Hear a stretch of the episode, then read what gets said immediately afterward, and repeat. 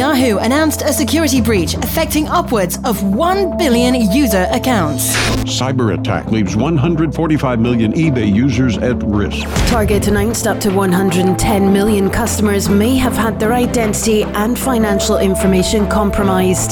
Cybersecurity breach at Equifax could affect 143 million American consumers.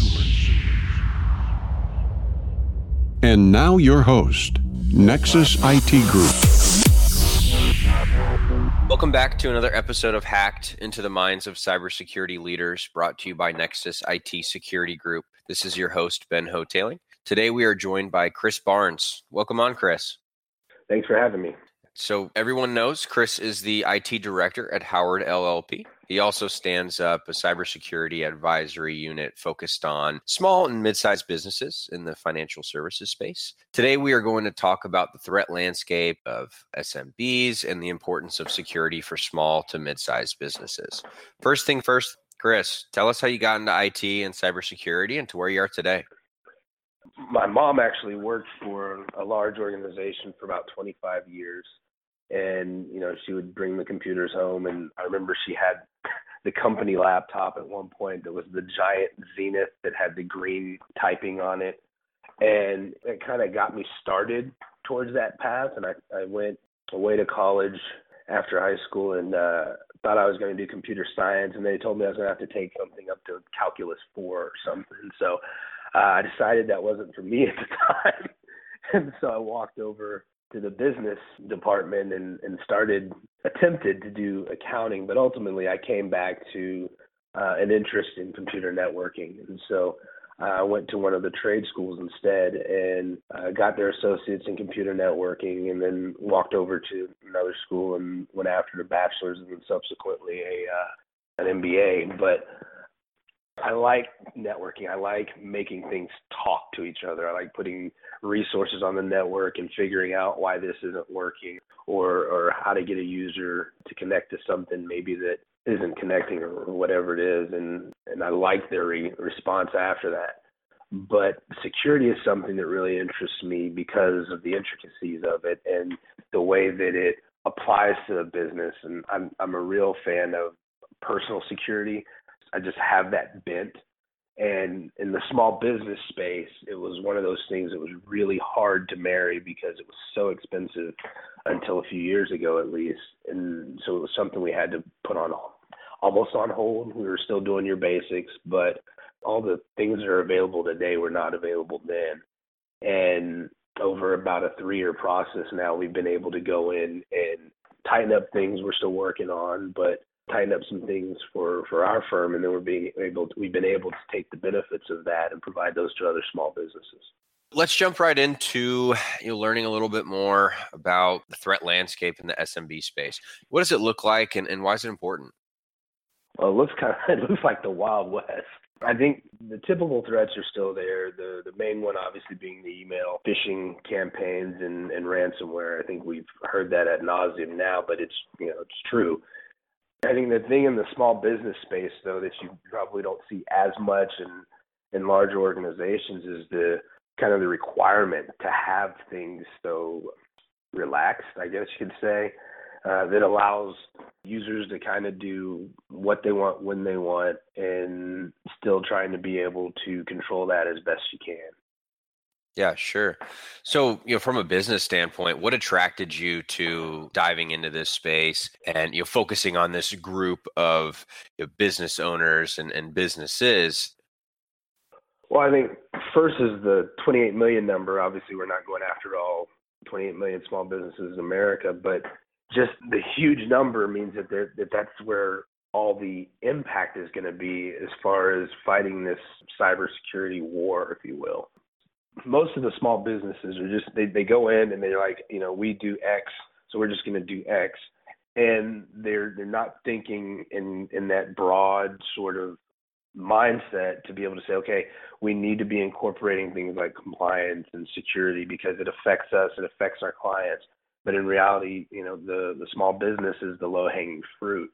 For me, it was really between this company and a larger organization when I chose to come here you just get such a a freedom to to touch a wide range of things versus ending up pigeonholed and doing your your one activity that you do per day or whatever for years and years and years and then finally you get to move up.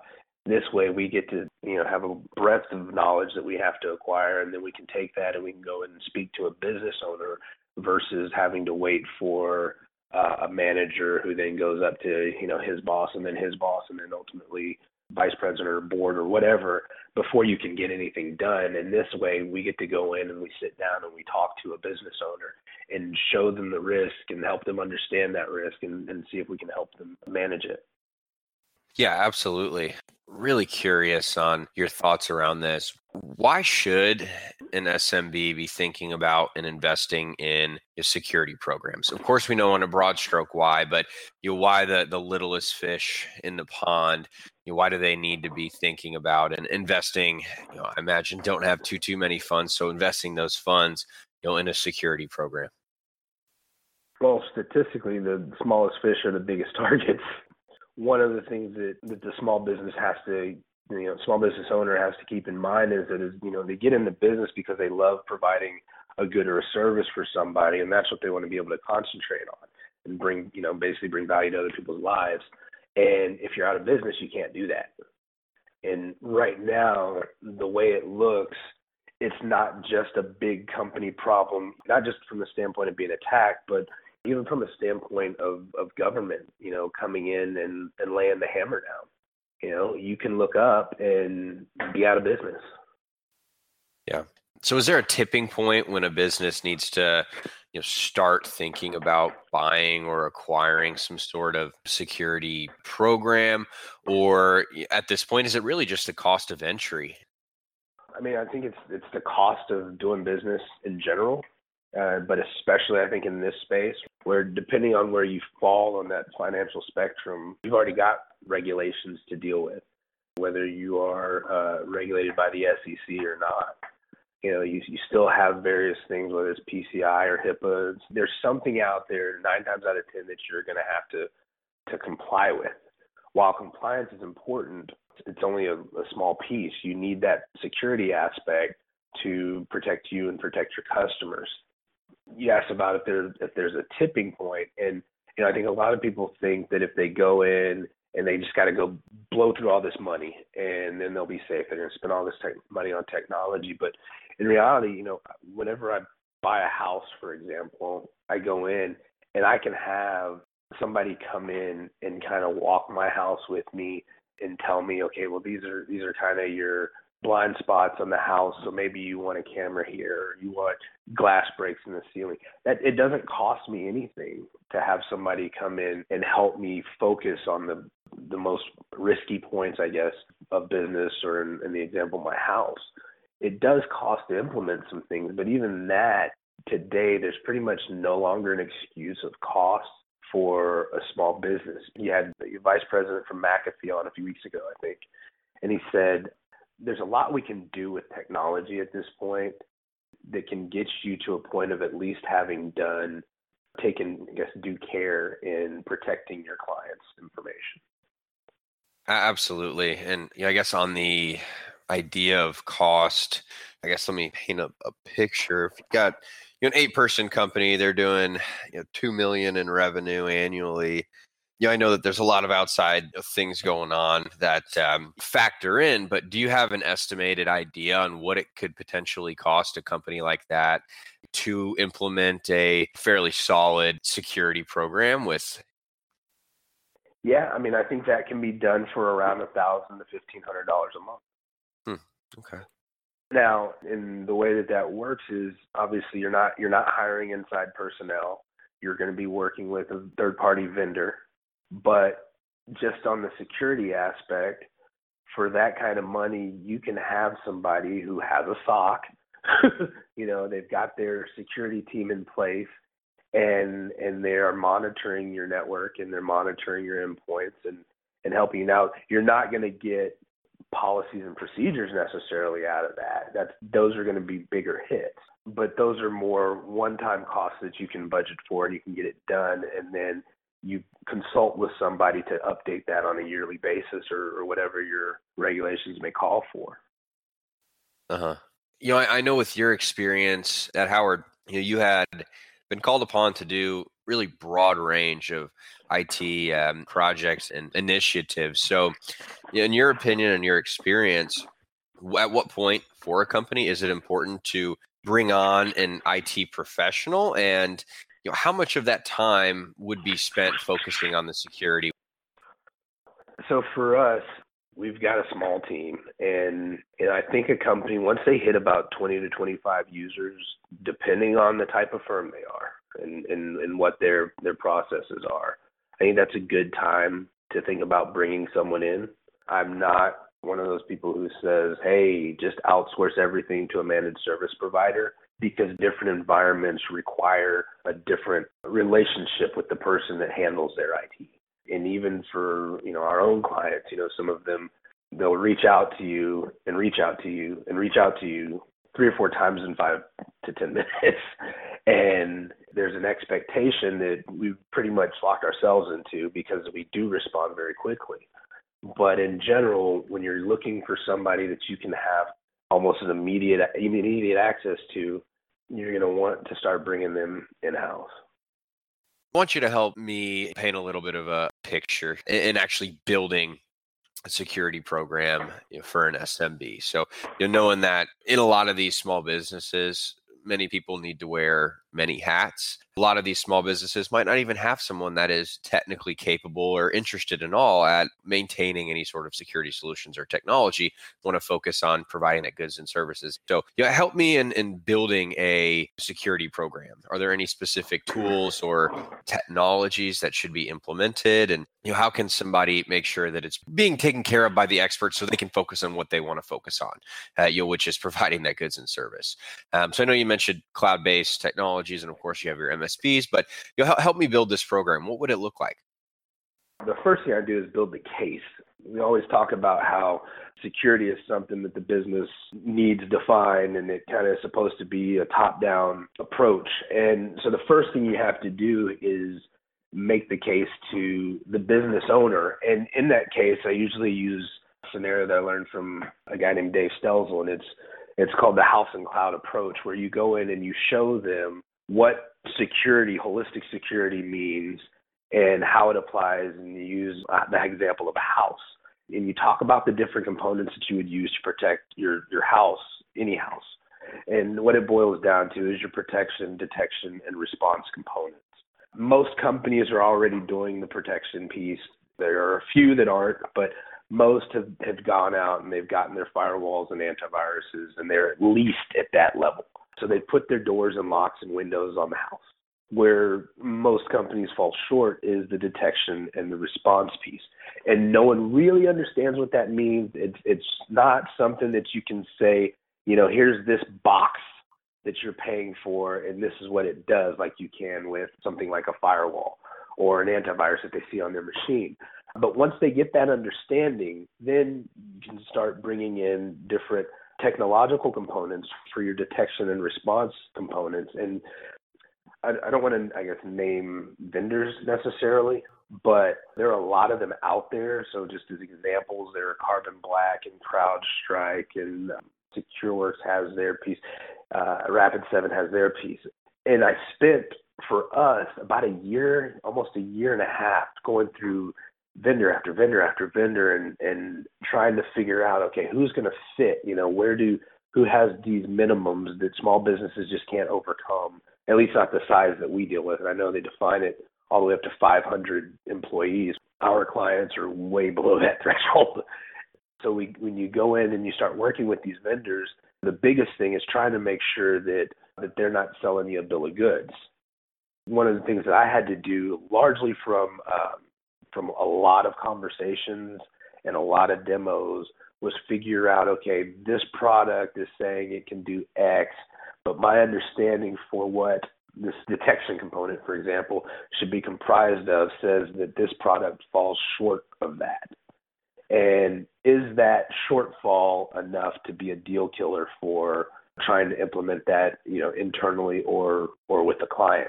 So that's that's more of the process we go through and then once we figure out that we can use a product within their environment, we move forward and we, we implement it. And it's and it's different for for each client. Some clients are willing to, you know, it's one of those things you get what you pay for, and some uh, some solutions cost a little bit more, some cost a little bit less. Makes a lot of sense. Um, have you done any research into Amazon's new security offering that they just released last couple of weeks? No, not yet. Uh, this is my busy time of year.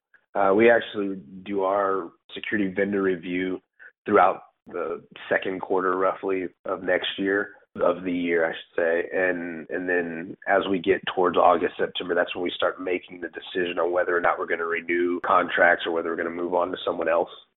Sure. Uh, so it'll it'll be a little bit before I get there. I know that just through this whole process, one of the things that has made me um, a little bit gun shy about jumping to what the next person offers is that marketing is a great thing. I love it as a discipline, but it's something that everyone picks up on and next thing you know, you know, everyone's using all the buzzwords and they're telling you they do this, that, and the other thing. But a 10 minute conversation with somebody, you know, with their engineer and a few good questions, and you find yourself kind of back to the drawing board more often than not.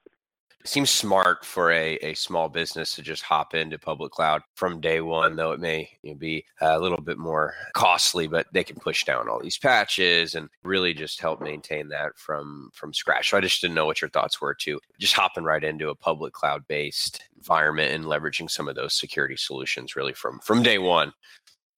I'm all for it to the extent that the business supports it you know, there are a lot of things that you can go ahead and put into that environment and it works great. As you know, our our main area of focus with the firms that we deal with, particularly the accounting type firms, they're limited to pretty much three big vendors that run your accounting practice. And and two of the three already have a cloud offering. You can get people to move to that if, if they haven't already. I'm all for that. Mm-hmm. And you know, one of them uses Azure for their environment now. You know, I'm all for that for a, for firms.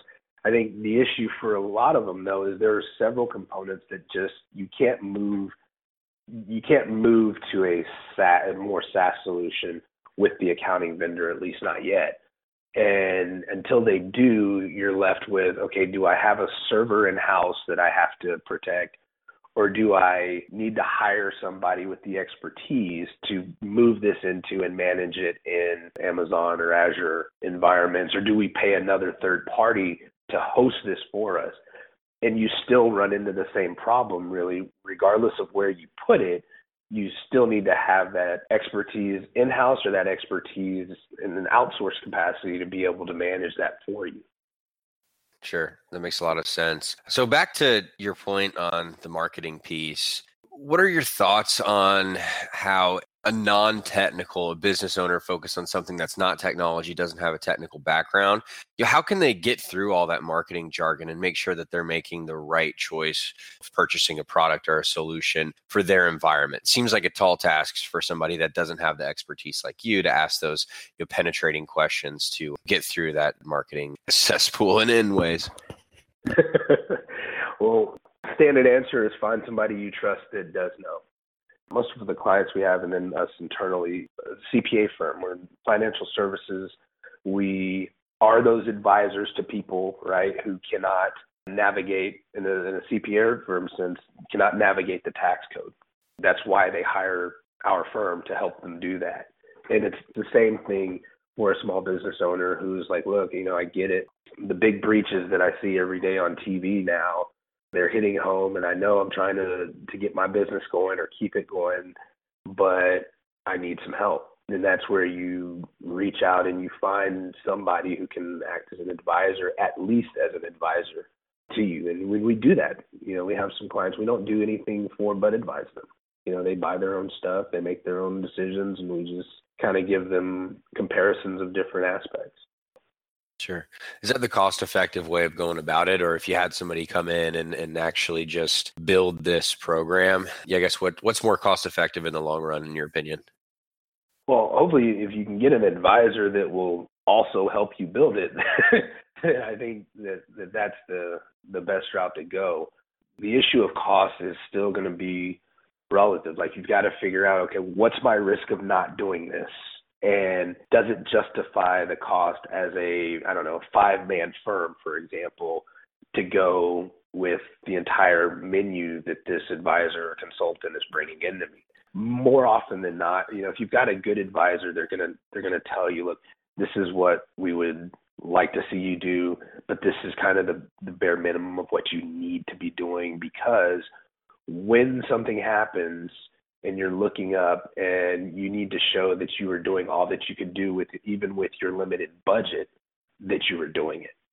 Some of those challenges i see can be just in the security awareness space being unaware of what could potentially happen. And when we start start talking about cost you know weighing those risks of spending now versus spending later uh, I, I feel like that's really challenging for somebody that's starting up a new company that you know, doesn't understand or maybe not be as in tune with what's happening or think hey that might that yeah that, that won't happen to me. We're not as online. We do you know window cleaning or, or what have you so you know, what are some suggestions that you have for bringing security awareness to these business leaders so they can in turn make the right decision for them and you start to understand that interesting cost paradigm?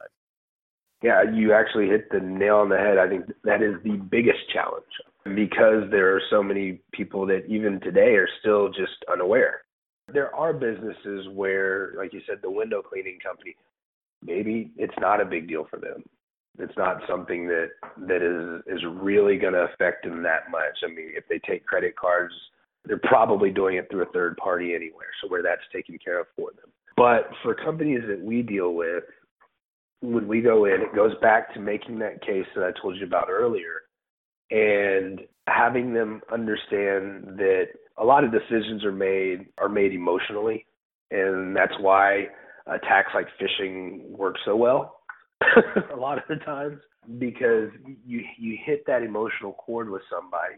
And for a business owner in a higher risk space like finances you know you just let them know. I mean your alternative is being out of business what you have to do to to best manage your risks to hopefully keep you from that ultimate end is what's in your best interest and what's in your client's best interest. And once they understand that, then cost and all that sort of stuff, yeah, it's it's got its place.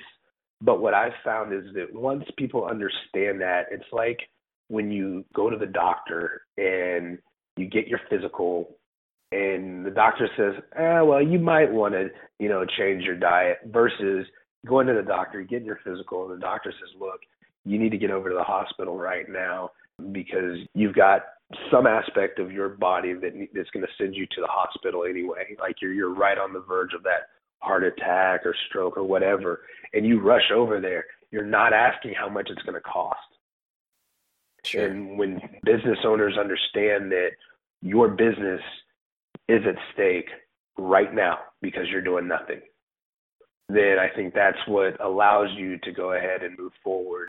If you're you know, hopefully an honest consultant, you, you go in and, and you don't try to oversell them and, and give them a bunch of junk they don't need, but rather you help them protect their business in a way that will allow them to remain in business. Sure, that makes a lot of sense. Do you have any suggestions, you know, on a broad stroke of how we can bring more awareness to these young business owners, be it a pamphlet or a regulation, anything like that? You know, what what can be done, in, in your opinion, to to start to bring this awareness? I wish I knew of a silver bullet. I can tell you the different methods I've used. Uh, you know, I've gone in and tried kind of taking the Wall Street Journal approach. They have they have a couple of business centric pieces that they release, and the response that I've gotten was, "That's really good information, but we trust you to handle that because uh, I don't have time to read it." I think so far for me, what's been most successful is having that time back when we really embarked on this internally, I scheduled some time with the partners. I scheduled about an hour. And the way I laid out the presentation was such that that turned into a conversation that lasted two hours. And, you know, getting senior management in a room for two hours in pretty much any organization is virtually impossible. So I found that it really does take basically the one on one or one on many, whatever discussion the other component of that is I recently spoke at, at a uh, CPA conference, Texas CPA conference, and found that they were very attentive during that, and we got a lot of questions, so much so that we had to not take some and say send it to us via email. And I think that that's the type of communication that has to take place to get business owners to understand. If they can go to an event, that's even better. I've had one person who was in senior management at a firm that all they did was start watching YouTube videos of DEF CON. And there was I forget which which uh which presenter it was, but but he was showing them how easy it was to you know break into something or whatever it was, and and then this person was hooked, and so they started listening listening listening, and next thing you know, we're having conversation after conversation about security and its importance to the point that you know we're again cost is something you obviously want to be aware of and make sure that you take care to keep as, as low as is possible but it wasn't the number one issue anymore sure sure do you think that security at this point is more of a business focus or a, a technology capacity? It should be a business focus, but I think at the end of the day, we still largely live in a business environment that assumes it's a technical problem. Yep. So if you if you've got someone that's in IT or whatever, and that's all they do, they expect that the guy who adds printers and rolls out servers is also the one who should be dealing with security of the entire organization. And I think that's a recipe for disaster for a lot of firms. Yeah, absolutely. I can just imagine conversation, you know, with all the the partners you know, not a technical conversation. Seems like uh, it would definitely be a, a business conversation. It's great that companies are starting to have that, and individuals at the partner level are going to have some interest in, in hearing what what's going on and what needs to be discussed. Yeah, you have to.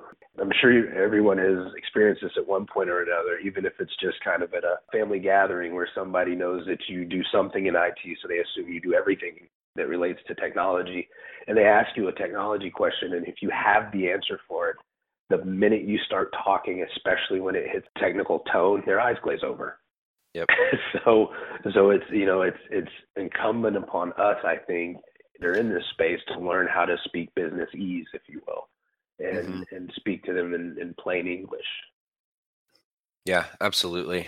So moving forward, looking ahead in, in 2018, do you think that the you know security solutions in the SMB space is going to continue to grow, or you know what's your general forecast on that market? Yeah, I think they are because you know there are only so many large organizations that you can make your money off of, and uh, and I think vendors have realized that.